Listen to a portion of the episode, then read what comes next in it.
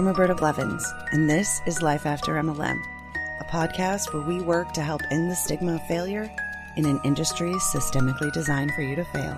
Join us as we dive into the real life stories of survivors, experts, and advocates as we debunk the common myths and fallacies of cults, frauds, scams, and multi level marketing.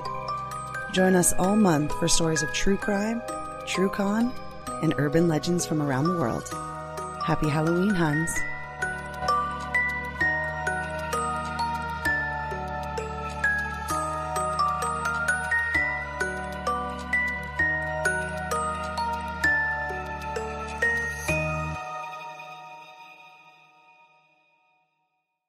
Hey, Hunbots and Hunbros. How did you like that first episode of Halloween season? I liked it. I'm like really kind of proud of myself. I really fell in love with Bodie, California listening to this. And I've been telling my friends as I had been researching this. And I told Abby and she's really excited about it as well. And we're to, we're to add it to our destination. The next time we are up in that area, we are to make sure that we swing through Bodie and check it out. Um, I'm really excited for this episode. It is the conclusion of not only the Bodie story, but our bomb party story. And I have gotten uh, quite a bit of comments and quite a bit of messages from bomb party people so far. So I'm really excited to see what will come of this. I hear you. I see you. You guys are awesome. And if you want to tell your story, um, we're all about giving victims of these companies and these situations a platform to be able to tell their story in their voice. So if that is something you want to do, please hit me up. I want to welcome our newest Patreon member, Christy Stogner. It is great to have you. And there are some uh, changes coming to our Patreon soon. We're going to have a couple different tiers. I know I've been talking about it, but it's actually going to start happening.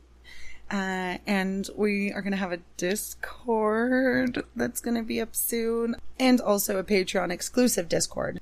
I don't know, I don't Discord, but I'll try. Last but not least, I just want to say really quick on this final half of the Bodie story.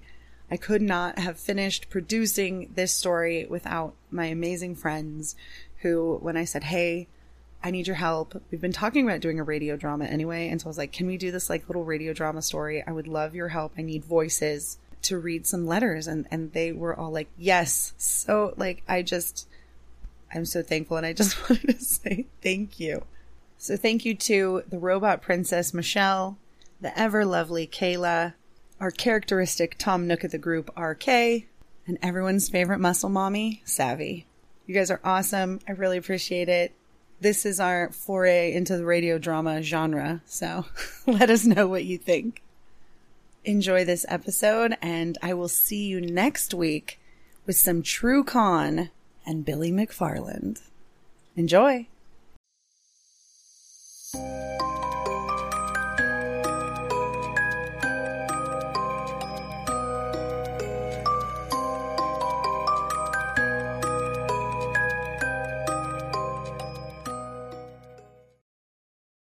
The curse letters arrive at Bodie State Historic Park every week, usually handwritten, often anonymous, sometimes with an object rattling around inside. The tone is always remorseful. Over the years, the Curse of Bodie has been the subject of rumor, ghost hunter lore, and online threads, promising bad luck, health issues, and mysterious tragedies. For years, the guilty consciences of souvenir swipers have been sending their cries for help to Bodie, detailing the misfortune they believe has plagued them ever since, and desperately returning their cursed items. Yet the most curious thing about this so called curse isn't how deeply people believe in it, it's how it started in the first place. This urban legend wasn't born of superstitious gold rush prospectors or naive ghost hunters. It was started by the California Department of Parks and Recreation. And in trying to save a bit of heritage, it's created a new issue that the State Park Service did not expect. So, California state parks maintain Bodie in what they call arrested decay, which means the rot is repaired, but it's not replaced. And while some buildings are decayed ruins and wooden shack like structures, if you look through some of the better preserved windows in the still intact structures, it would reveal a tableau that looks as if someone had lived there recently and everyone just grabbed what they could and moved on. The ghosting of this town was gradual, but what had once been a crowded, bustling town was now fading into an increasing collection of abandoned homes. Many of them were, and are, still filled with the possessions of those who just up and left. Homes show dining tables set with place settings, kitchens stacked with dishes, rooms with beds still made, games of checkers left unfinished. The town morgue displays empty caskets under peeling wallpaper, and trucks are left abandoned at gas stations.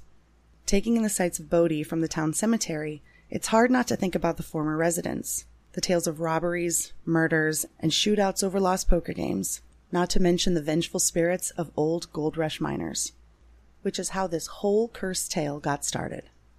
You see, theft has always been a problem in Bodie, even before it was claimed by the state. For locals and visitors alike, Bodie was that strange, dilapidated town out in the middle of nowhere where you could go explore and wander around and maybe pick up a cool freebie or two. In fact, Someone once even took a piano from Bodie. Yeah, they just drove up, loaded it onto their truck, and left. As a state historic park with signs and constant staffing, sticky fingered visitors continued to take souvenirs. So, Bodie conjured up its own boogeyman the story of a curse, selectively shared with tourists for decades, to discourage people from lining their pockets with the ghost town treasures. The curse became so well known that it has since become a part of the town's history and is even mentioned in official park literature. According to a Bodie Park aide, years back, a single park ranger at Bodie apparently invented the notion that misfortune would befall anyone who took something from the park. That maybe if we started this idea that you'd have bad luck if you took artifacts from Bodie, it would try to keep people from stealing artifacts. These days, the staff is pretty hush hush about the curse with visitors, and we'll get into that. But still, the cursed letters keep coming. Fair warning for anyone that thinks this is just folklore. My life has never seen such turmoil. Please take my warning and do not remove even a speck of dust. The letters arrive so often that the staff recognizes them on sight. Pretty much every time a ranger goes to the post office to pick up the mail, there's a cursed artifact in there. The park has received so many curse letters that they're now on display in the Bodie Museum. Dear Bodie, I'm sorry that I took this piece of metal from the town. I thought it was all a joke, but it wasn't at all. Things are happening that are very hard to explain. From rambling multi page novels to one sentence apologies and confessions on post its, tourists spill that they've taken nails, glass shards, ceramic fragments, coins, flowers, rocks, and more. Some of them claim to have no idea that taking anything from a state park was forbidden, despite the multiple warnings and signs. Others admit that they knew, but they just couldn't resist the temptation. I send the purloined goods, along with my deepest apologies, to whatever spirit I've offended. I feel better already. Confession really is good for the soul. For some, the curse is Winchester level supernatural, with ghostly apparitions, poltergeist like disturbances, and the feeling of a presence. But for the majority, it's just plain old bad luck. Accidents, car trouble, job losses, breakups, sickness. Some claim to experience the curse's effects instantly on the drive home, others only in hindsight. So sorry for picking these up. I love antiques, and being a Christian, I felt so guilty for taking these on Monday. Not to mention Tuesday, we got a flat tire, and my husband hit his head on a rock. One letter is from a young person who was so terrified at the thought of removing anything from Bodie that they actually returned the items that their family had purchased in the park's gift shop. You can have these godforsaken rocks back. I've never had so much rotten luck in my life. Please forgive me for ever testing the curse of Bodie. Some are almost comical. One kid blames being grounded by his parents on the curse. Another child simply wrote, Sorry I took the glass pieces. I thought they are pretty. My fish died the day after. Yet others are a bit more serious in tone. In a heartfelt letter from 2017, a young woman blames the rock she took from Bodie for the breakdown of not only her relationship, but her parents' marriage too. And another woman said she was losing all of her loved ones to cancer. And it's not just the letters. Tourists are sending their cursed items back too, thinking it will help. This nail was taken from the town of Bodie. Nothing should leave Bodie. Also, who wants bad luck? Please put it back for me. Please find enclosed one weather beaten old shoe. The shoe was removed from Bodie during the month of August 1978. My trail of misfortune is so long and depressing, it Can't be listed here. And this is the reason the staff no longer talks about the legend to park visitors. Be careful what you wish for, because by inventing a curse, the folks at Bodie State Park unwittingly created a whole new problem for themselves, one that still haunts them daily. And that's because every time an item is returned, no matter how big or small, the staff at Bodie have to treat it for what it is a stolen artifact. And that means filing a law enforcement report for every single one.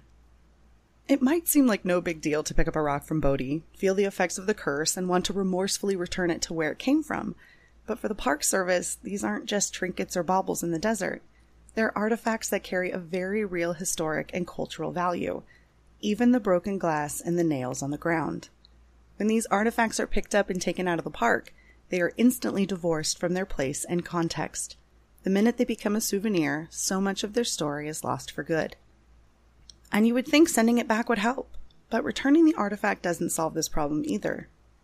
When these packages arrive in Bodie, it's not like the Rangers can just dump the contents out into the ghost town. Like a beautiful piece of obsidian rock that one letter confesses to taking to remember the amazing trip, the rock that she blames for her disaster of a love life and job trouble. Park rangers have no way of knowing exactly where in the park that rock originated. Park aides lament it potentially could have come from a prehistoric site or a Native American site, but now we don't know because it's out of context. And that's what's unfortunate about this stuff being removed from its true place. And the real worst case scenario here, because of that, those artifacts will probably live in a box forever. And what about that piano? Well, it was eventually returned to Bodie after its owners heard about the curse, claiming that they had had health problems and car troubles ever since. Perhaps it once sat in a family's living room, or was played in one of the many saloons, but now it sits silent in the town hall, in Bodie's own version of a museum collection's purgatory, and no one will ever know its true story. Inventing a thief's curse has undoubtedly become a mixed blessing for Bodie State Historic Park. It's drawn attention to what continues to be a very real problem with theft there, and almost certainly deterred many would be souvenir hunters. Yet it's also ensured a steady supply of returned, orphaned artifacts with no way home. The rangers and aides of Bodie hope that they can get a better message out to the thousands of people that visit the park each year. Leave no trace. The seven principles of Leave No Trace provide an easily understood framework of minimum impact practices for anyone visiting the outdoors. The principles can be applied anywhere, from remote wilderness areas to local parks and even your own backyard. And number four, leave what you find. Kids, especially, always ask about the curse on tours, but the staff prefers to explain why taking something from a state park is wrong. Every item found in nature has a role to play, whether part of the ecosystem or the story of the landscape. Leaving what we find in place helps to preserve both of these things and allows others a sense of discovery as well when finding rocks, plants, or archaeological artifacts. Without the shiny decorated interiors, wandering through Bodie feels more like exploring a deserted world than visiting a traditional indoor museum. And maybe that's why people feel so inclined to just take stuff home. But remember, guilty conscience aside, that that stuff is actually California heritage, and Bodie is a giant outdoor museum. And everything there should be treated exactly like when you visit any curated space. Just like you wouldn't take an artifact from an exhibit in a museum, please don't remove anything from Bodie. Aside from the curse and the bad luck, taking items from a historical site is stealing and technically illegal, hun.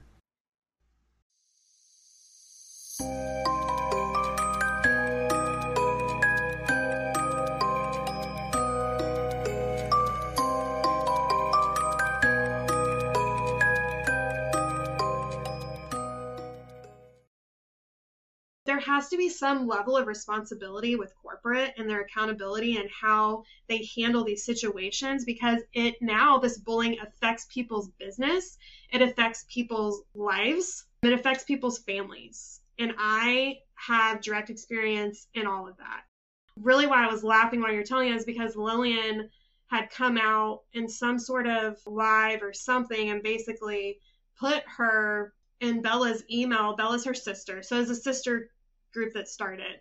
But Lillian is like really like the the person that I think wants to be seen and wants to be the the face of the company, whereas Bella's like, I just want to make my money and like hang out with my kids.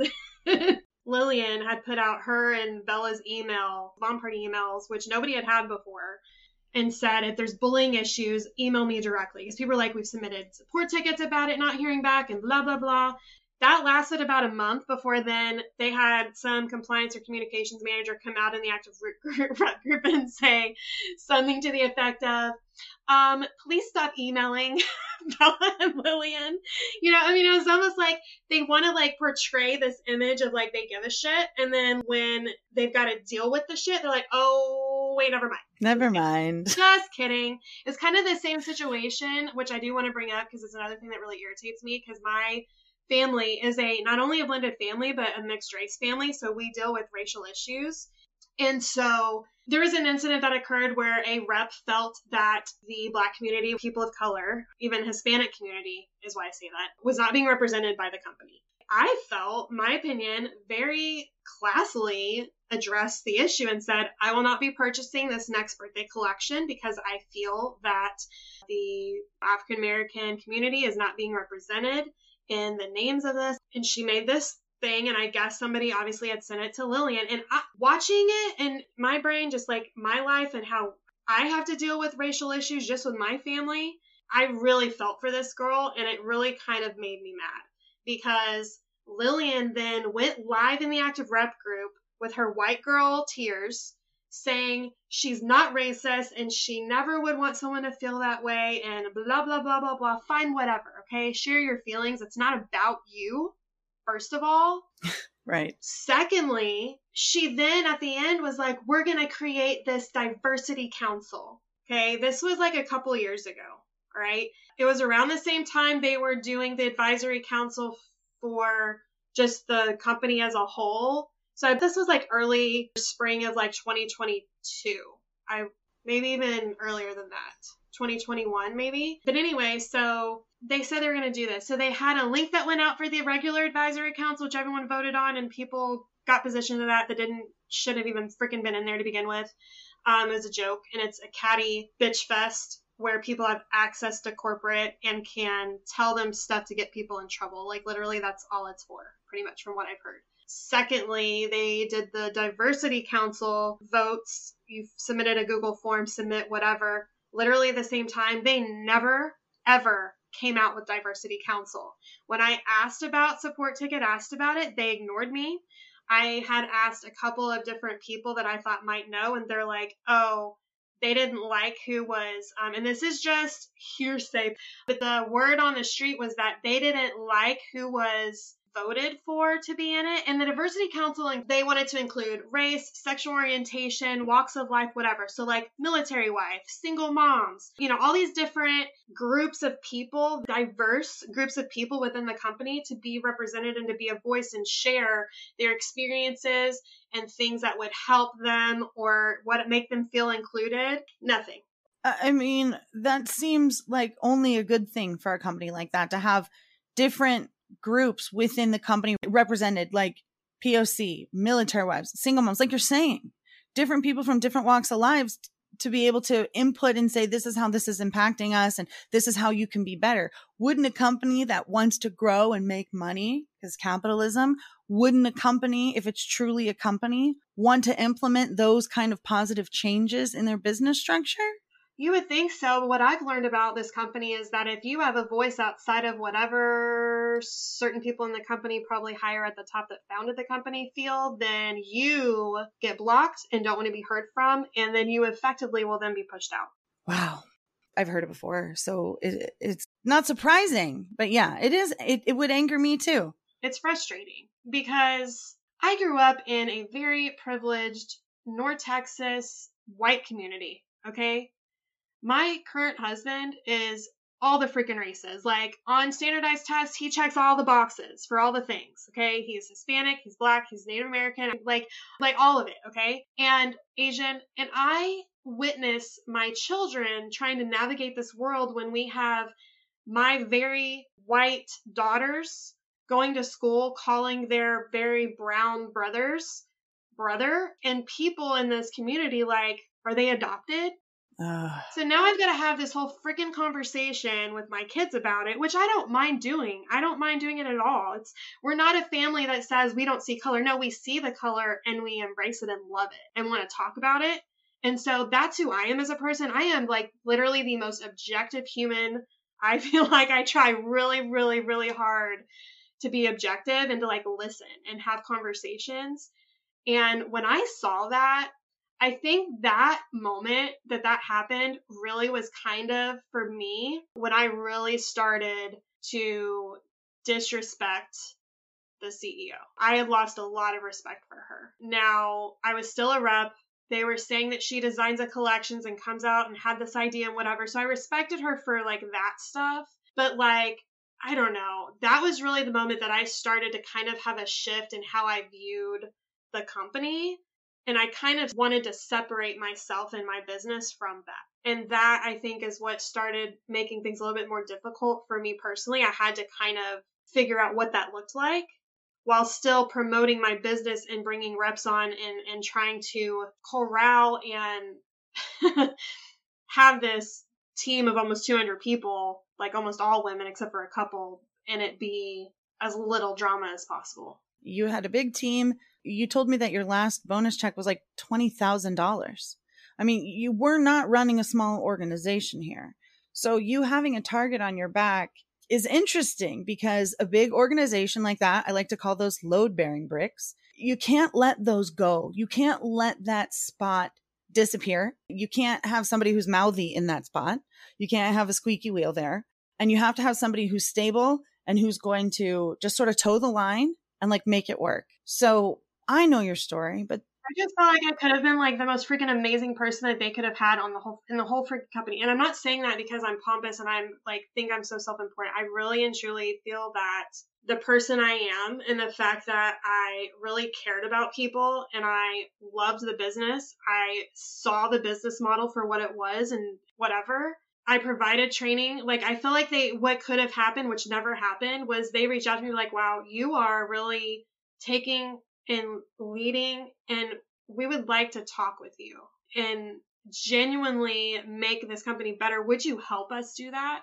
I'm not saying like I would like I deserved that. I'm just saying like the way that this all went down could have gone down so differently in a way that I think would have helped the company and helped so many people reps. And I think that's why I get so upset. Well, you see your value. You know what you're worth. You see it. And I'm going to tell you right now that they don't deserve your value. They don't deserve anything close to what you have to offer at all. Thank you. I've heard that from several people that used to work for the company, that worked for other companies, and I know what my value is. And I had a hard time with that at first in the first conversations we had. I mean, I was more emotional. And now just looking back on it and having had conversations and done some education and whatever, I just realized that this issue, what happened to me, is such a bigger problem than just me, than just all the other reps who have come to me sharing their stories, all the other reps outside of Bomb Party with other companies that have come to me to share their stories. Like it's it's a huge issue within this industry. And I'm not saying that, you know, just like you, like there's so many people trying to change things. I mean, make things better or, or just, you know, there's like we talked about before, there's like, it's like a scale, Mm-hmm. you know, of like the whole anti MLM conversation. I personally don't identify as anti MLM, but I do have a really hard time with what seems to be the rule, which it should be the exception. Right. Meaning how people act, how they treat others, the way that the leaders manipulate, take advantage of, the way that the corporate system, compliance, and all that handles these different situations. There's no accountability. There's no equal level playing field across the board for the reps. I don't care if the rep is making you $50,000 a day, okay, and this other rep down here is making $5 a day. The consequence for the same action should be the same. In a real business, absolutely. I mean, like in in real business and there's employment law, it's freaking illegal. Right. But I mean, everybody in an MLM is 1099. They're not employees. They're contractors. They, they have no rights really outside of whatever the company is going to allow. And every single person signs a contract that says, literally on the contract, we can change this contract whenever we want, however many times we want, and we don't have to tell you about it. Sign here. And everyone's like, gladly. Where's my kid? You know, because someone is so excited to join, to start, because all of the people have told them it's going to be so fun when you join. Oh my gosh, I'm so excited. I can't wait. I can't wait. It's this whole thing. It's so built this way. And when we implement real business strategies like you had and, and real ways to change things for the better, it exposes the scam for what it is. So if they can't satiate you in a way that gets you to shut up about what you've sort of figured out, the only other thing is to get rid of you. I created a system in my team with the videos and the trainings and everything else. When I created the system, I didn't do it and say, hey, Bomb Party sucks, so this is what I did. I said, hey, Bomb Party has amazing resources in their Bomb Party University, but this is going to be supplemental to help you with things that maybe they can't train on because of legal reasons. Like I always covered their ass. And that's another thing that really makes me mad. Um, we see it all the time with the leaders where these companies, they have all these major issues with inventory or back office problems or whatever. And does corporate come out and address the issue and handle it? No. They rely on and train the leaders to do it, and then it goes down the line. And then at that point, we're playing telephone. So who freaking knows what the truth is? Who knows what we're really actually supposed to be doing? Yeah, that's intentional. You're never going to find corporate making any sort of illegal anything on paper. The only time corporate's ever going to tell you something that's not supposed to be said is verbally. It's not even going to be on a Zoom. It's going to be in a place where like it can never be recorded. It can never be like saved for posterity ever. And then you're asked as reps to disseminate this information. So instead of corporate saying it cures cancer, which they're not allowed to do, it's you saying it cures cancer. And I know that, you know, it's not one of the things that Bomb Party claims, but now you're on the hook for that claim. Now the FTC can come after you, not the company. And when the FTC comes after the company because they're coming after you, they'll say, well, here it is in our policies and procedures, and there's their signature right there. So they're doing this on their own. Well, you told me to say it. Really? Prove it. And you can't because that's all part of this, unfortunately. It's horrific that they're allowed to get away with this. There's so many times where I get to the bottom of these rabbit hole ant farms, whatever we want to call them. And I say to myself, how is this legal? This is money laundering. This is doing that. It's like all of these illegal things are hiding under the guise of like, I'm just helping my sister friends. It's not. It's so much more than that. I mean, MLM is a $190 billion industry a year. That's more than the NFL, Hollywood, and the music industry combined. It is massive. It has a huge lobbying effort behind it that is helping purchase senators and votes and deregulate all of the industries that keep us safe from these scams. And that's what they're doing on the back end. And we are on the front end, these gorgeous faces saying, it's great. It helped me lose five pounds. It took my depression away. It cured my PTSD or whatever horrible claims that we're claiming when we really truly believe the message that this company is putting forward and saying, we're just here to help people. We're just here to help people that need this and that, and we're just providing a service. It's not that. It's what they say it is, but it's not that, right? Nobody needs four ring cases of jewelry and a b- behind the door necklace holder to hold all the jewelry of a person that doesn't even wear it. Do you know what I mean? Like, it's so horrific and unbelievable. And it's just all this consumerism and just pure consumption because all of the fizzes that go unfizzed, it's no skin off bomb parties ass. They already make their money on all those fizzers. Like you said, it sits behind you. You can't sell it. Nobody wants two seasons ago. I want the brand new stuff right now with the witch potions. That's what I want. I don't want your Christmas stuff or whatever, you know? And it's just, it's really sad. And these companies, nothing that they're doing technically is illegal. All of the illegal stuff they're passing on to their reps to spread around like misinformation. It's horrific. So, something else before I'm no longer with Bomb Party. Some of the funds I would get, I would put towards incentives for my teams and stuff. And like, instead of doing $25 here, $25 there, I'm going to buy you a, a, sleeve of whatever and send it to you, whatever. No, I wanted to do something bigger than that. Like, I had talked with my friend at the time, Jessica, she had a huge team about doing this trip. Well, then, of course, you know, I was with my situation, I, I can't go. Like, I don't have a babysitter here to take care of my kids. If I did, I'd have to fly my husband in. It's like a whole ordeal. It's like, I just can't do it right now. Right. But you go ahead and you do the thing, okay? Like we had this, it was going to be an incentive program for our team. So I know issue spending money on stuff like that. And then towards the end of the year, I invested in one of those coaching people.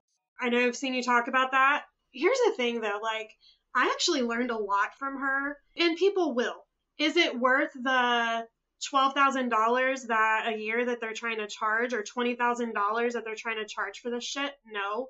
So it's kind of like this thing where you've got to you just have to pay attention and weigh the knowledge versus the cost and don't be taken. I started investing in that. I let my team know. Around that time, I, I was like, I'm going to start doing monthly Zooms. I'm going to start bringing outside people in because I felt that bomb after I had that conversation with the bomb party corporate employees, um, that they were basically told to quit thinking like a rep and whatever that she couldn't talk about certain things that we freaking needed because the bullying and the poaching and all the bull crap that bomb party wouldn't deal with because you know they want to keep their hands clean they wouldn't help with. And so i'm like all right well then i'm gonna help my team because it help me help you help me okay? I'm not oblivious to how it works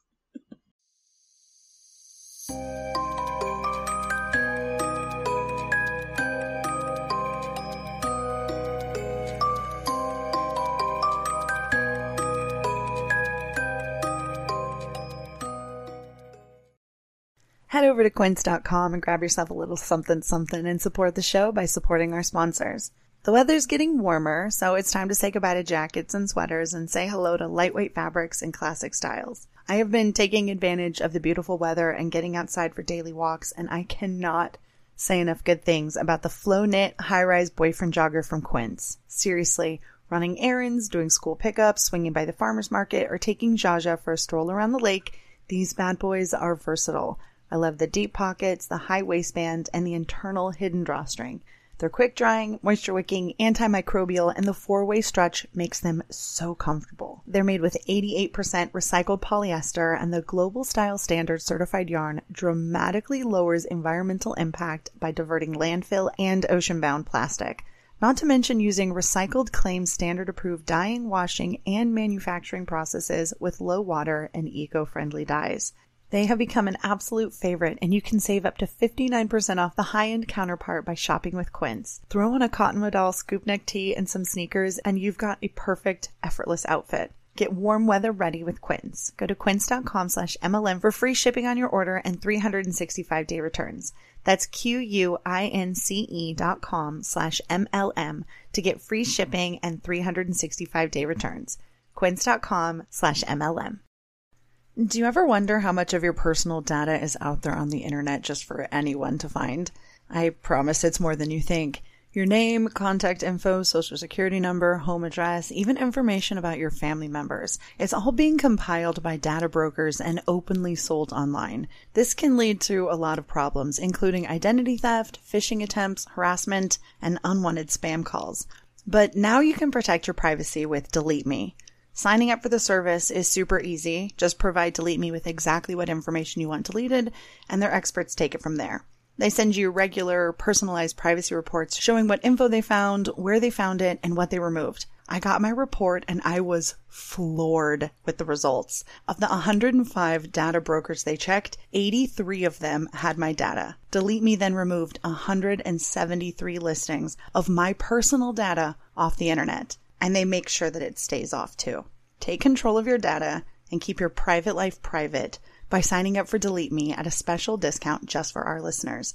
Get 20% off your Delete Me plan when you go to joindeleteme.com slash MLM and use promo code MLM at checkout. The only way to get the 20% off is to go to joindeleteme.com slash MLM and enter code MLM at checkout. That's joindeleteme.com slash MLM, code MLM.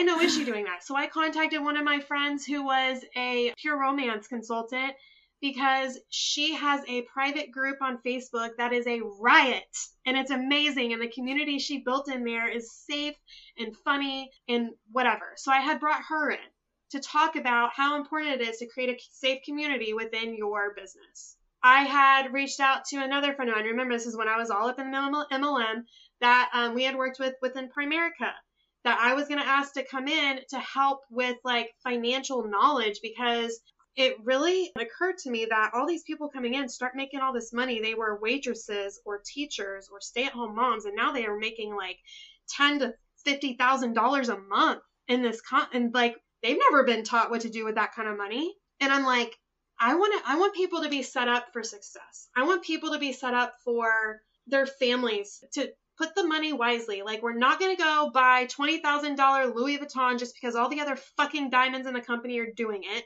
We're going to go spend $20,000 on a health insurance plan so we actually have good doctors that are going to help us with our emotional, mental, physical ailments that we're always complaining about. Like, come on. Like, I, I was just getting so frustrated with the whole aura of what was going on with all this money in this company. Um, and that was for myself too. Like I ha- have not had the best relationship with money throughout my life. Uh, my upbringing, it was a lot of like, oh, I'm getting a bonus at the end of the year. We'll just go ahead and buy all this crap now. You know, that kind of mentality. And so that's what I grew up with. So I, you know, I wanted it just for myself too. And I knew like if I needed it, then other people needed it. And I wanted to help people with that. And so I was bringing people in. And this was I believe, part of kind of the start of them pushing me out. Now, my upline and one of my downlines were working really hard to try to, I don't even know what the word is. They were doing this passive aggressive bullying bullshit where after convention,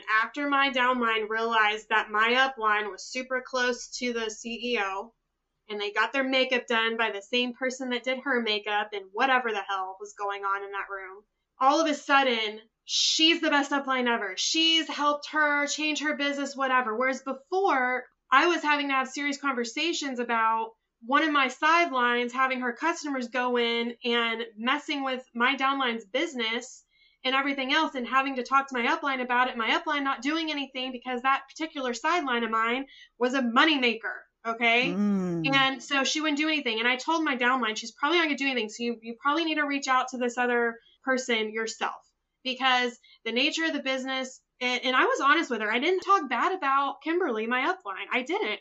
I was just like, this is just how it is. She's probably not going to try to piss off her downline who's making her lots of freaking money. Yeah. Like, it's probably just not going to happen that way. And that's exactly what happened. She's like, yeah, she came back. She pretty much told me there's nothing I can do about it. And so I tried to help her through that. I reached out. I, I put my neck on the line.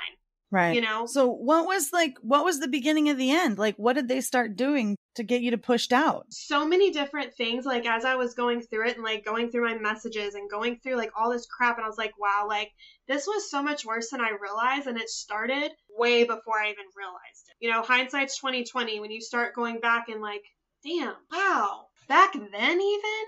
I mean, that's how it was for me. So when I went back and I started looking at the um, messages I was getting, so at the time, my original upline was running the biz. She would answer my questions, whatever, but she would never message me to pressure me to buy inventory, to do anything except, you know, hey, I was watching your live and because I had that same side by side setup that like no one else had, she's like, hey, you might want to change, you know, this setting because it's a little bit blurry. It might help you. She literally was sending me stuff to help not to manipulate me. Okay. Okay. Now, her upline, who was Kimberly, so after they left, of course, I rolled up to Kim. The first message I ever received from her was July 27th at the end of the month. Hey, love, has your PV updated from you buying collection this morning? I said yes. She goes, put up a pre order. All you need is $535 more this week to rank to senior. Literally, the first message this person sent me. Then later that night, all you need is $535 OMG! Three exclamations three caring hug emojis. I said, I know. That's a lot of money. It's only $535. For the week. That is ridiculous. Anyways, I know. I've decided I'm going to sell all my rings tonight. LOL. And pre sell all my other rings in the next 24 hours. Willing it to be three caring hug emojis. That's right, girl. The next morning, how'd it go last night, love? 12 rings sold. I had a blast, heart emoji. I was on for three hours. Yay, awesome, love. me complaining about algorithms. All we need to buy is $535 this week. I mean, like, literally, the first conversation I ever had with her, this is what it was about. Okay, I'm not going to go through the whole thing, but like, and and then it was nothing, and then it would be a message from her about ranking up or whatever. Then I went back and I realized that she had bonus bought and i even know what it was because remember when i started bomb party i had done mary kay i had done advocare we had done primerica but it was only so we could take advantage of the discount only take advantage of the makeup discount only take advantage of the supplement discount only take advantage of the insurance or whatever was going on right? A little bit extra income because we were struggling at the time. So i never in a million years thought that this was going to be something anything other than bringing in a few hundred dollars a month to help pay the bills that like was my responsibility. Because again i was like the little extra supplement to pay my car and cell phone bill and my husband was covering everything else. Right. and then maybe it'll turn into something more. I was not stupid to the fact that i was joining within the first five years of the company and i knew that that was key to being successful in these companies. You got to start in the beginning I mean, are there people that get lucky and start later and rank up and whatever? Sure, whatever. But like really and truly, it's the people that start in the beginning that stick it out Yeah. that get successful. I mean, just be real. So in my brain, like I kind of knew that, but I really hadn't experienced it. You know what I'm saying? So like I really didn't even fathom like what was gonna happen. When I started making money and I started seeing the possibilities, I was like awestruck. I was daydreaming, girl. like that was their convention theme this year. It was just crazy, but I just didn't realize like how it worked. I didn't understand the PV and DV and the ranks, and I, I just didn't understand at this time. Now I kind of, I of, course over time I educated myself and I figured it out like within the last, and I still even like to this day like as far as diamonds go and the generational bonuses, I still don't understand all that crap. But like I started to learn but at this time right here that I'm talking about right now, when I first started, I didn't know what she was talking. I didn't know what was happening. I didn't know what she was trying to do. I thought she was trying to help me. Like, wow, she's so helpful. Look at all these things she's doing for me. And really, on the back end, it's all the things she needs to do to place herself in position to be ranked to the next rank or whatever, get the next bonus. Correct. July of 21. So this is a year after I started, where I'm now building my team. Okay. I've reached the point. How many new reps do you need to rank up to this next rank? Because as we know with MLMs and their ranks, you have to have the PV and the DV, which is PV is purchase volume or what the rep, the individual rep is buying in inventory when it comes to bomb party.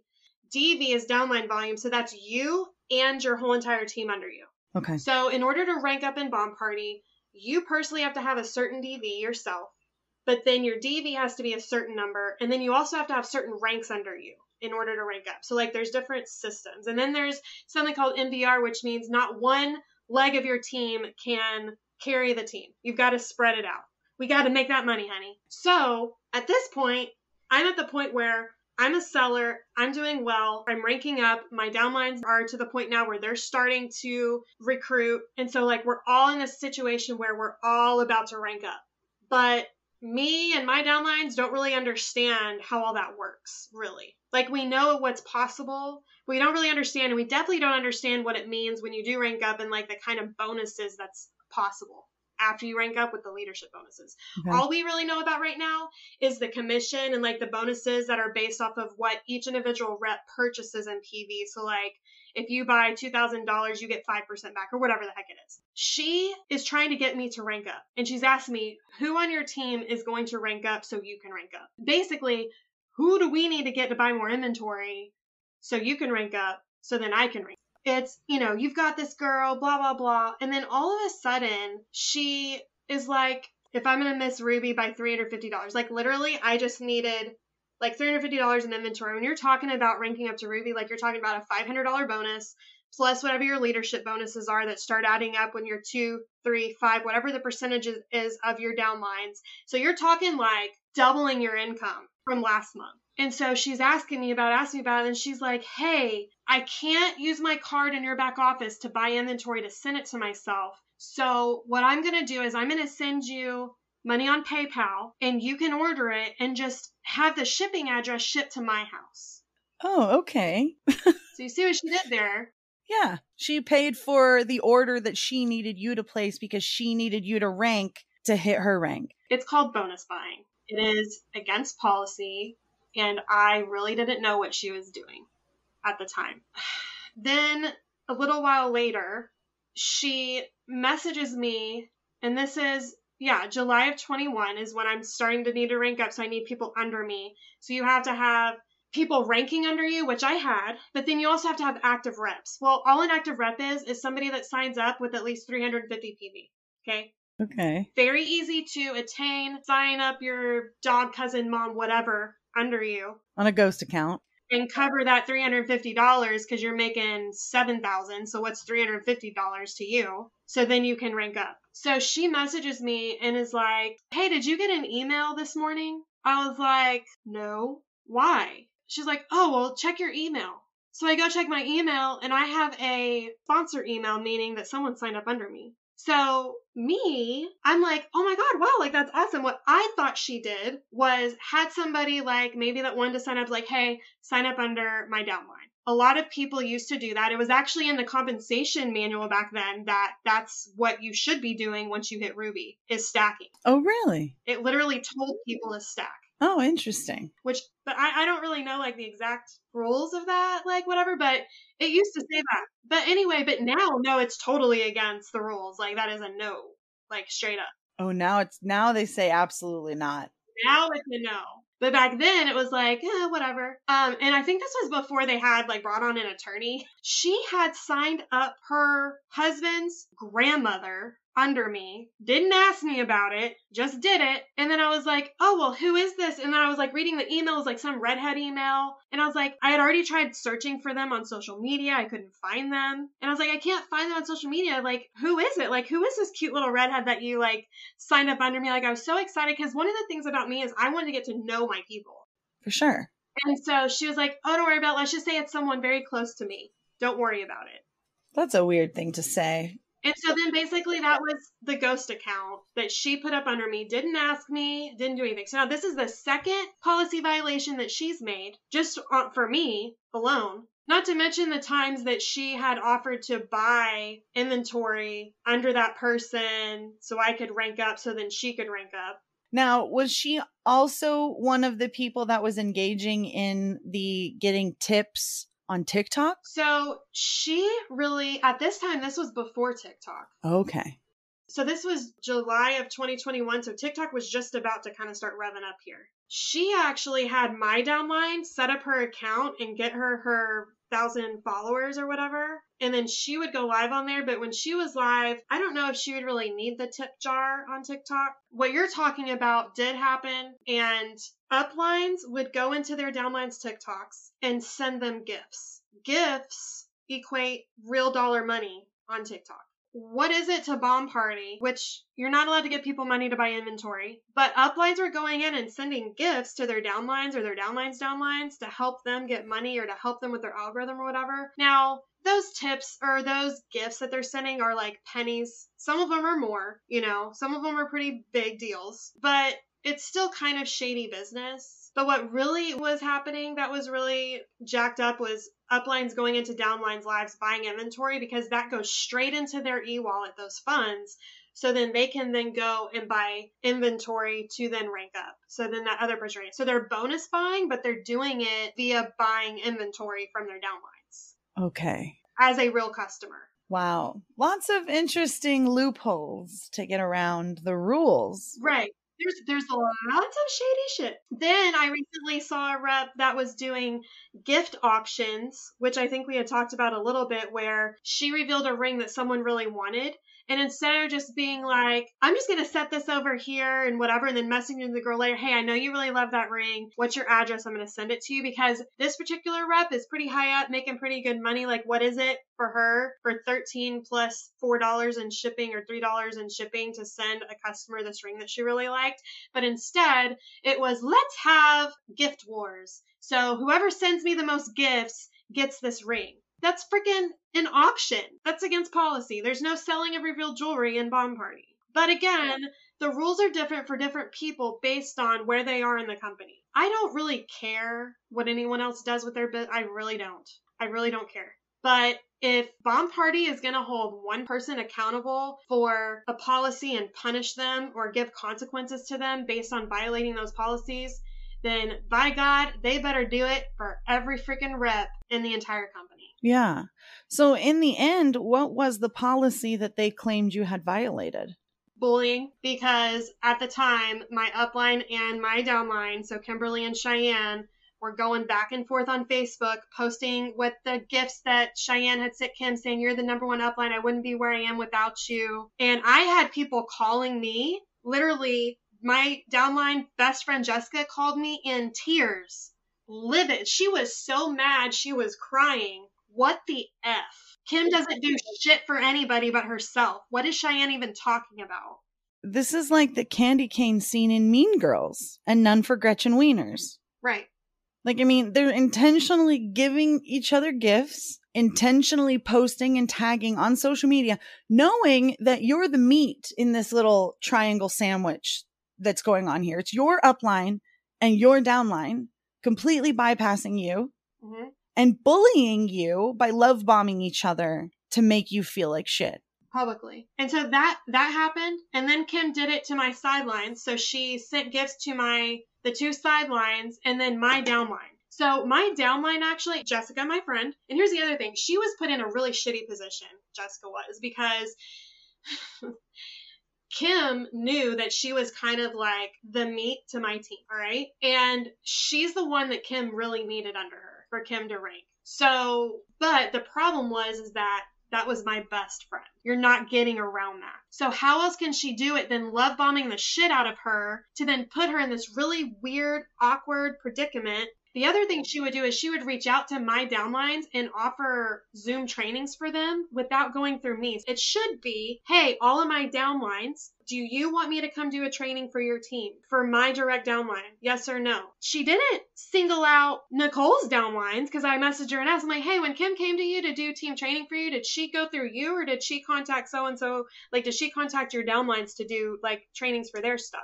She's like, no, she just did a training for my team. I was like, oh, okay, that's good to know. So with me though, she reached out to Cheyenne and Jesse separate and totally left me and my other two downlines who actually really did need training. They were kind of struggling. One was a mom of triplets. One was somebody that was in the hospital. I mean, this woman had even taken her ring bone to the hospital to sell to nurses because she wanted to do the business. She just had health issues and she just couldn't like it was just hard. But she was trying so hard.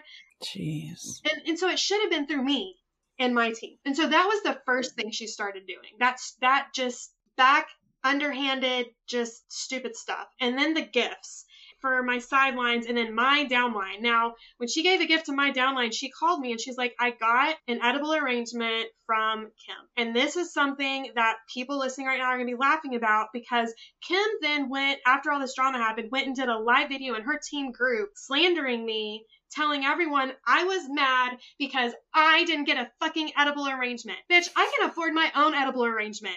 I don't even like edible arrangements. Okay? I'll go to Walmart and buy a $7 bucket of fucking fruit. Okay? I don't need your shit. What I'm upset about is the bullying you're doing that is underhanded and no one else can see it and I can't report it to compliance because then I look like the problem. But everyone else that knows them and knows me and is seeing what's going on knows what's going on. I had so many people messaging me like, what the hell is going on? Why are they doing that? You have put so much time and effort. You help anyone. Like, what are what are they doing? And so then what ended up happening is I then made a post after being hit over and over again. I got sick and tired of it because before that I was just sitting back, whatever. I'm like, well, she wants to train my team. Ultimately, it's going to help me. If they get something out of it, go for it. She wants to be up Cheyenne's butt and give her gifts, and Cheyenne wants to give her gifts and whatever, and they and she's helping her out, helps me at the end of the day. Whatever. I'm just to let it go. Like I'm not to start the drama with it. But it was pissing me off, and people were seeing it, and it wasn't just me. The last straw was the fruit thing because Jesse wasn't even the top PV on my team. We're the top recruiter on my team at the time. So why would she be giving fruit arrangements to my sidelines and my downline best friend? Why? To stir the pot.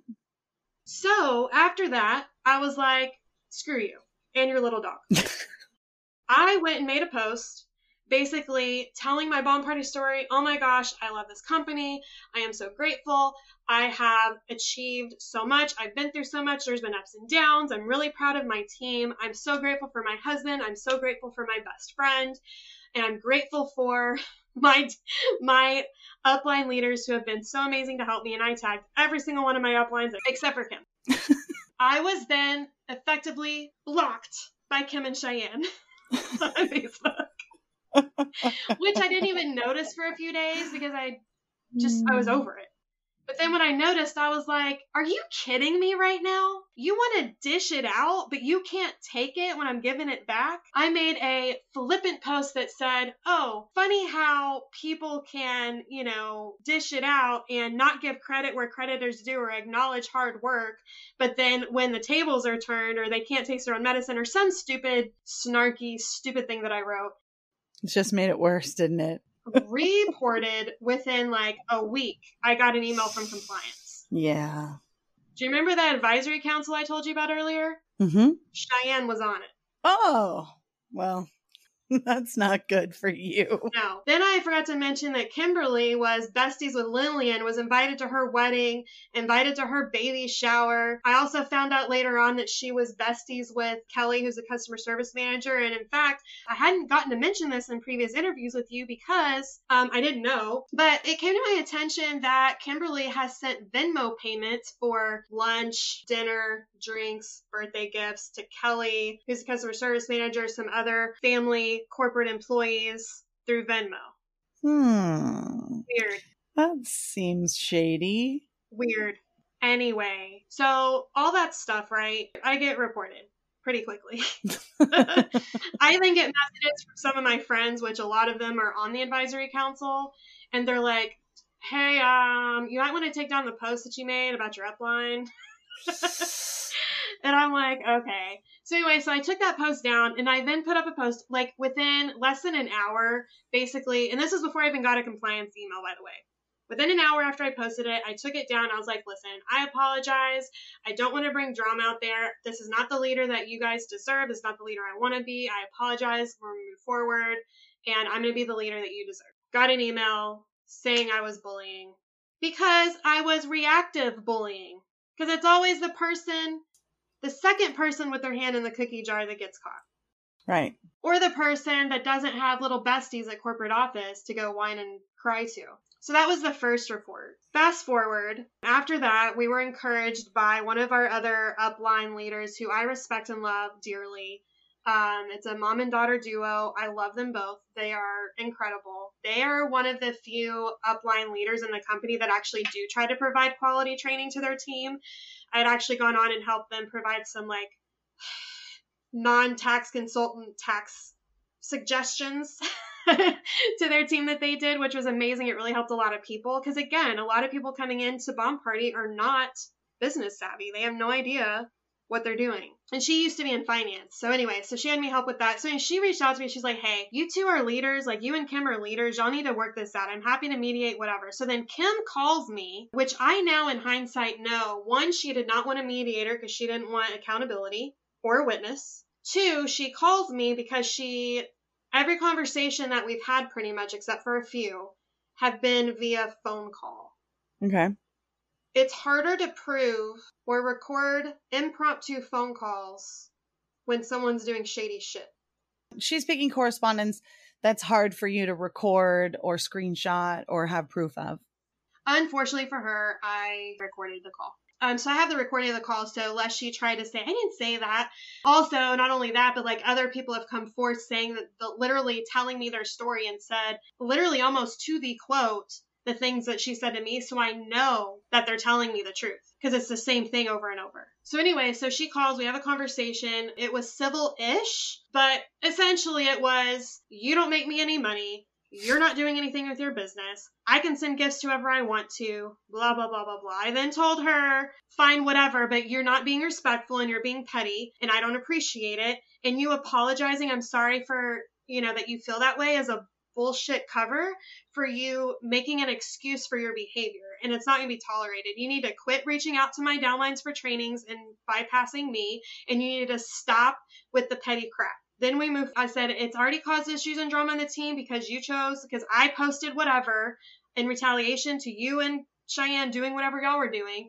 And then you went live in your team group slandering me saying that, you know, you wanted to address the thing and tell the truth of what happened and telling everyone I was mad over a damn fruit basket. Wow. That's not why I was mad. Okay. And I said, so now all of this has gone through both of our teams, which are two very large teams in the company, top sellers, top recruiters. And I said, so if you want to get together one day and do a training on communication and conflict resolution so we can move forward from this, I am totally open to that. That's how we ended the call. That never happened, of course.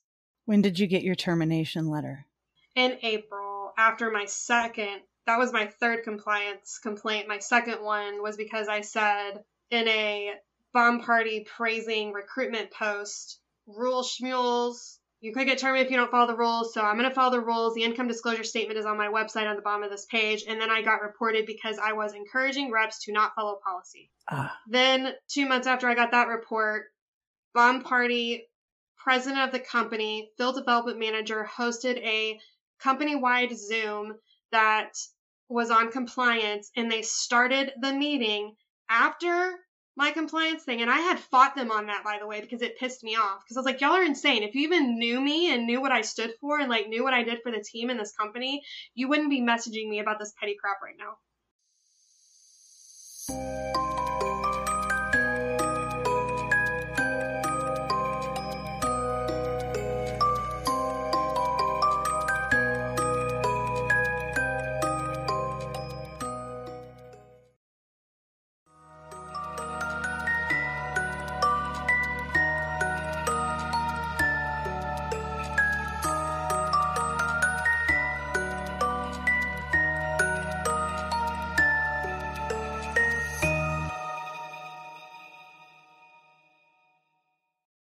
They started that Zoom call cackling, saying, All right, let's get this started. Rule schmules. Wow. Cackling about it. I'm like, oh, okay. so you're going to start a corporate compliant Zoom call saying rule schmules and then cackling about it, knowing damn well that y'all are going to try to use this against me as a compliance issue. And I messaged Chrissy at the time because she was one of the ones on there said she knew how pissed off I was about it because I had had conversations with her and she didn't even respond. yeah. Wow. And we talked back and forth a lot. Oh my gosh. Well, now you're out telling your story. Are you feeling like you have more closure the more that you look into this and the more questions of yours that you get answered? I have a lot of closure. What's bothering me about it is that it's continuing to happen because there's no accountability for corporate office. There's no accountability for them to maintain integrity as it relates to making sure that whatever these policies that are reported that one they're being addressed and not thrown in the trash bin. Two, there's no favoritism being played based on if a rep is sending you birthday dinner money on Venmo or whatever the heck kind of relationship is going on, which is extremely unprofessional in a business setting. And three, regardless of if a rep is top diamond rank whatever spending a thousand dollars a month to maintain her status while riding on the coattails of all the people under her making money selling doing whatever even if you're that person the person that's a new topaz whatever that just started last week the consequences for the same action should be the same No, I agree.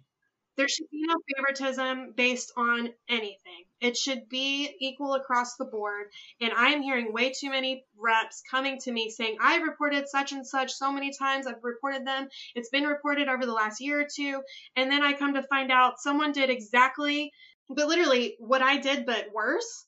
And they only got suspended for a week, or they only got suspended for a month, or that nothing happened at all. And I'm sitting here like, y'all literally screwed me and my entire family over ruined friendships and relationships that I've had um, that were very meaningful to me for what? For money? Yeah. Yeah. The second that they decided you were a target, it was done for. They were going to keep coming at you and harassing you and trying to. I mean, really, it's kind of almost like gaslighting, right? Because they're doing these things and then they're like, what are you talking about? We're just giving each other edible arrangements. Why are you so mad about the edible arrangement? And you're like, it's not about the gift. It's about the act of what you're doing. It's about your actions, about the way that you're treating me and then the way that you're treating others in response to that, the way that you're edging me out. And they're like, she's so mad about a fruit bowl. And you're like, that's not what this is about. They refuse to admit what's going on. It's obviously transparent what they're doing. It's not anything new for MLM. It's not probably even anything new for Bomb Party. And it's disgusting that you had to be that example in that instance because it's really unfair. And like I said, you know your worth and you know that you bring way too much to that table to be with Bomb Party and to limit yourself in something like that. Because these culty high demand groups, these MLMs, anything like this, they take all of the good from you, they chew it up, and then they spit you out, and then they say, Oh, it was your fault. And the fact that you were able to see it and like sort of try to expose as much of it as you could before you got out, I mean, it's a testament to really what you were seeing while you were in. Like, you were like, This is what's clearly going on. And I'm sorry that you thought you could change it because uh, most people, I think, on this side felt the same way. Like they saw something that was really not very, you know, just. There's some injustice here going on. I'm going to raise some concerns. I'm going to say, I don't like the way that this person is being represented or this group of people is being talked to or whatever. And all that does is it paints a big red target on your back. And every single time from that moment forward, you address anything that like irks them even in the slightest, the target gets bigger and the how can we get rid of them becomes more of a pressing issue. Yeah. I think hindsight looking at it, there was issues I had where there was this gemstone reward system they had that they screwed the pooch on. There was two different phases. They didn't even address the second phase, so I reached out to corporate several times and finally they addressed it in December when it was supposed to be due in September. A lot of reps were waiting on, you know, product credit payouts and a lot of reps uh, left the company because of it. And then they tried to blame Lisa Hendrickson, who was the like VP of finance or whatever at the time. So fired her over some other issues as well. But essentially, I think they like tried to blame it on her. And then uh, even after she was gone, they still didn't do what they were supposed to do to make it right. And I think me pushing that for my team, it wasn't even for me, it was for my downlines who were asking me about it. I think that created issues.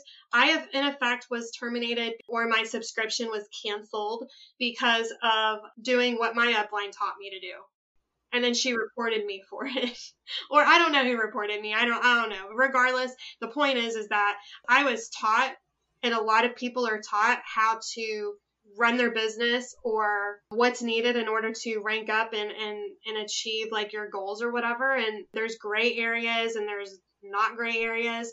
I feel like i was in a gray area after got the email that i was no longer going to be with the company I was really upset. I took about oh well, I kind of knew it was coming about a week in advance, but I I waited a couple days and I did a, a Zoom with my team so I could manage who was in there. And I did a Zoom and I just shared my story. I tried to be as objective as possible. I tried really hard not to speak poorly of anybody, but it's kind of like, I mean, the crap they did, if, if it looks bad, I mean, it's because it is bad. Right. I encourage my team to follow policies. I encourage my team to work their business, keep their head down, and keep their circle small. And I ended it and I said, I'm, I'm here to, to help you, support you. All the resources I've created are still available to you. I left my team group open. I was like, I'm happy to share this with Jessie so she can help. Uh, meanwhile, all this stuff was going on. Jessie was acting very weird after a leadership conference I wasn't able to attend in February. And I feel like that's where a lot of stuff kind of changed or something happened with Kim and her team. But anyway, so I ended my Zoom. It was a positive note. I wasn't speaking bad about the company. I was letting them know I was here for them and supported them. I was upset. It sucked, but whatever. Kim then went live the next day to say, I just want to tell the truth. Now, this is the second time she's gone live in her team chat to talk shit about me. tell the truth. She compared me to a rep who was arrested in some sort of domestic violence, possibly um, drug situation. Nobody really knows the truth behind it, but she ended up getting terminated and she compared me to her. She said over and over and over again she's been warned about this issue and and basically insinuated like it was a three strikes and you're out system. Like, okay, if that's the case, you should have been terminated a long ass time ago because that was just me that you did all that other shady stuff with. I've already heard from four other people about shady shit you've done to help them and their business. So you're talking about strikes? Like you should have been gone a long time ago. And then she was saying that I was akin to a thief at Walmart. Wow. And then it was like, but we wish her the best. And like she's talking in this like baby voice, like she has to be like she's talking like a baby because she's innocent and doesn't do anything wrong. And now, because my best friend and my team are scared of what could happen, because if that shit can happen to me, and I was rah rah bomb party, I want to help my team. Yes, I may have done something that was like gray area, whatever, but so did other people. They didn't get terminated. They didn't get canceled. They didn't get pushed out. And now some of my other friends who stood up for me, they're ostracizing them. Kim verbally attacked one of my friends at convention saying, I don't like you. You could walk out the door and nobody would care. You don't make me any money. Being mean to people that I love and care about because why? Because they're friends with me? They did nothing to her. It is such a disgusting industry. And, you know, instructing people to block and just, it's just, it's disgusting and it happens over and over and over and over again. And there has to be some sort of accountability for these situations. And if this has happened to anyone else, and I know it has in the company because I've had several people come to me since then, like you need to speak out. Bomb Party and Uplines have, and I used to do it as well, encourage people to not submit support tickets, to not submit compliance tickets, to run your business, whatever. That is bullshit. Bomb Party cannot be held accountable for what they can't know. If something happens and there's ever like some situation that arises where Bomb Party has to address these issues, and they can come back and say, well, we didn't know what was going on. Nobody submitted a compliance ticket for it. Nobody told us. Then they're not held liable for what's going on. You you have to report them. You have to do due diligence, and you like don't be scared. That's why people that are leaving the company are reaching out to me, not because of me, but because of their own story and their own situation. They're sick of it. And when they do, I say, you need to submit your resignation and then you need to submit a compliance email explaining why you're leaving and you sing like a canary. And I would then say, copy and paste that compliance email and then go straight to ftc.gov slash report fraud mm-hmm. and go ahead and paste it in that as well. Yeah. Because even though the FTC, you might not think they're looking at things, they are compiling stories and there is a backlog of complaints. And so, I don't know, on the off chance that maybe next year Bomb Party is, you know, a victim of the FTC's looking into, now they've got a backlog of complaints that everybody sent in and they're like, oh, this makes our job so much easier. So send it. If you're taking the time to sit down and writing a compliance email to any MLM or anything like that, anything, copy and paste it and send it to the FTC as well. Amen. Absolutely. Well, I mean, this is horrific. And I'm so sorry I had to go through this. I was triggered the whole time. It's like, it's literally like LuLaRoe all over again. It really is. Like all the things you're saying, I'm like, mm hmm, mm hmm, mm hmm. Ugh this is how these mm. companies are run. Yeah. This is how they float under the radar and they can take advantage of people. This is how they get away with labor exploitation. This is how they way, they get away with all kinds of things. And like you said, you got to report it. We got to send those reports in not only to the compliance departments of these MLM companies that we're involved in, but to the FTC, to wherever you need to report it. Send it into Truth in Advertising as well. These organizations are there for a reason and they can only work if we report and we send them this information. They don't know. They're not trolling for it. So we got to send it to them. I'm so happy to hear that you're out. you now have a dog walking business, you're saying. Oh, it's dog boarding. Oh, dog boarding. That's even better. Yeah, no, yeah. I've actually done it for a long time. I did, I started it about seven years ago, but I was through an app. And now, since all this has happened, I decided to branch off and start my own private business um, where I am still the boss, but it is a classic non MLM business where I'm in control and it's amazing. I'm so happy for you. Are you ready to answer some rapid fire questions? sure. Give me a word that encompasses how you feel about MLMs. I mean, I have three toxic mean girl. Toxic mean girl. Give me a warning to somebody that wants to join an MLM like Bomb Party. I just really wish people did more research behind the company they're joining. Like I have an analogy about Mirena birth control where like you go and you hear about like, okay, I want to do this, I want to get the birth control, and there's all these amazing things. Like I'm not gonna have my period anymore. I'm I'm gonna feel better. I'm gonna my skin's gonna clear up. But then once you get it and this foreign object is in your body and it's you can't it's too late like it's there embedded? Then you're like why am i feeling this way? Like what are these symptoms? Blah blah and then you go look and you're like oh crap. And it's all over the place. You know the copper poisoning or or you know the rage that you feel or the inflammation of your uterus and then you can't have babies like all this stuff. But you don't see it until you're looking for it. So when you're going to join a company mlm even if it's a classic company like it doesn't even matter. But especially MLMs, you need to not only be looking for the silver lining and all the pros and all the family whatever the crap is going on with this company, but you need to you need to go do some research on like why should I not join Bomb Party or why should I not join whatever company? So you have a very vivid picture of the pros and cons. And also, I would wait a month before joining something like that. So you have time to like ponder it, look at it. If you do decide to join, you pick the right person, you ask for proof, you ask to talk to their team, you go search for them on Reddit, like whatever it is, and get to know who they really are and if they really are going to help you or not. Watch them for a while before, if you're going to do it, but don't.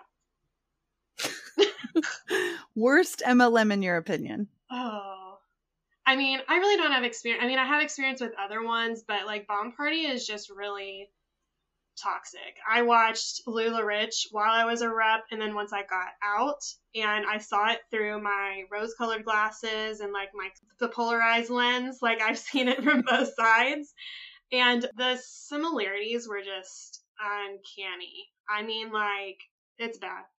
I mean, even you just telling me these stories, like, and here's the other thing is there are so many other stories about LuLaRoe that didn't make it into any of the docs or like people haven't really talked about publicly. So even these things you're telling me, and I'm like, oh my God, even some of the behind the scenes stuff is the same. I've only told you like 30% of my story. So I can only imagine like what didn't make the LuLaRich.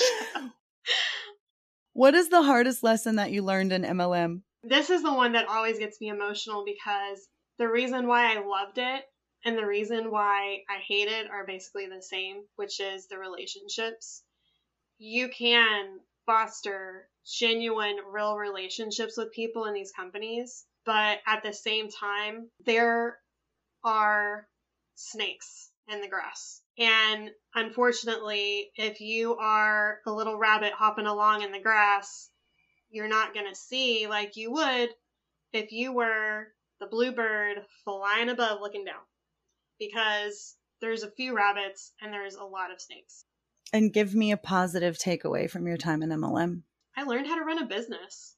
You know, I did meet some amazing people I'm still friends with today. I'm still friends with amazing people that are still in Bomb Party. I still try to help them. I still have business conversations with them. But, you know, the relationships is, like I said, what I love and hate about it. But also, I learned how to run a business and I learned a lot of things about social media marketing and things like that that have really helped me like with my dog boarding business i learned about tools that helped me you know when i left to then be able to build my resume like all these tools that i would use with my bomb party business i could then take into other areas. Now it wasn't bomb party providing that it was me seeking out external knowledge but had i not been in bomb party i would i probably wouldn't have sought out that business training and those tools. So yeah, so the relationships and then just the business knowledge that I learned. Amazing.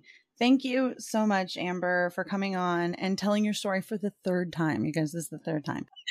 no, I'm glad. I um people kept asking me when is it gonna I was like live record and I'm like I don't want people to think that I was lying or because you know how it goes like she's just full of crap. She's a pick me girl. She's full of crap whatever. I'm like, no, um, you know, technology sucks. so, yeah. but I, I'm, I'm really glad because now it's like every time we record, something else would come up. Every time we record, there's more healing that would happen. And I feel like I'm in a really good place right now. You know, there's been things that have affected my family, like, and I did want to share this because I don't think people realize the nasty girls listening right now. I don't think you realize how much your greedy actions affect people's lives. I just had to send my son to California to live with his dad so I could get a job. The reason why I started this company was to hold my family together. And not only was my company torn away, not only was my friends and bomb party family business torn away, but now my own family dynamic has been torn apart. The things you do and say and the evil that you put out into the world affects people. Just stop. Like, do better. Do better. I'm so sorry that's had to happen. But I know that you guys will be together again soon and that everything will be okay. We will. Everything happens for a reason, like I said. Like, you know, we're learning things, lessons. My positive side my husband's moved to California. It's been really hard on the family. My son is four. He has two parents that love each other. like it's literally like he's he's like his parents are divorced, but we're together because of the situation. It's just been good because he's been able to go spend time with his dad. He needs that male role model in his life.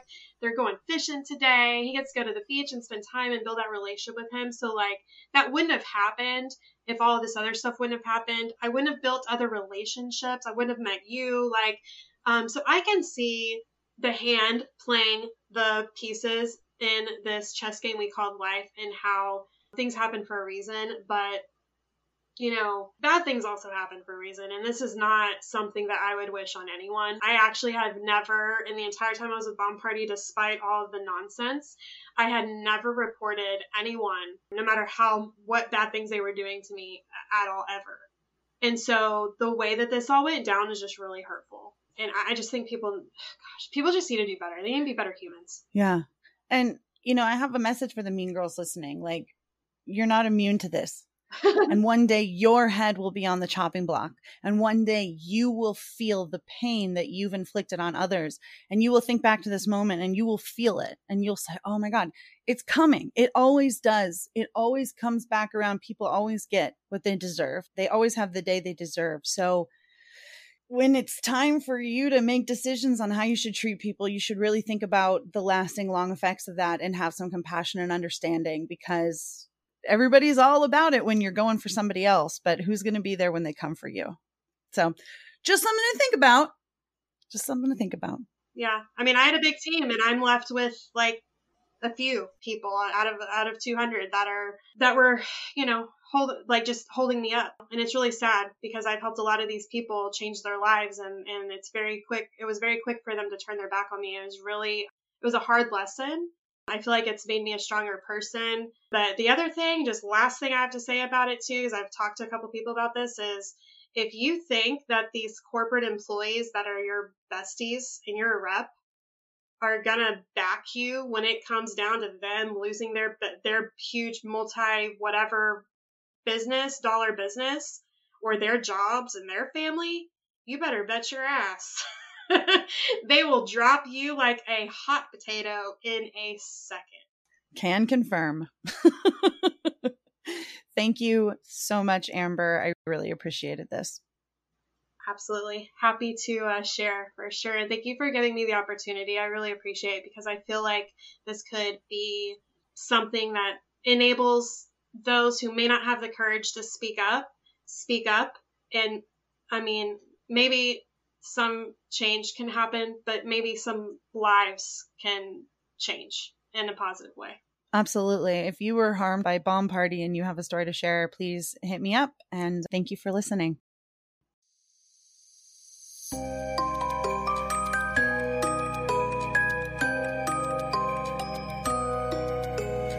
Thank you so much for listening to Life After MLM. Don't forget to like, subscribe, and share. And follow us on social media at Life After MLM Podcast or visit our new website at lifeaftermlmpod.com. You can find all of the links to follow in our show notes. Life After MLM is produced by Roberta Blevins. Audio editing is done by the lovely Kayla Craven. Video editing by the indescribable RK Gold and Michelle Carpenter is our triple emerald princess of robots. If you have a story about a cult, fraud, scam, or MLM and want to be on the show, please hit us up. We would love to help you tell your story and start your healing journey in life after MLM. See you next time, Huns.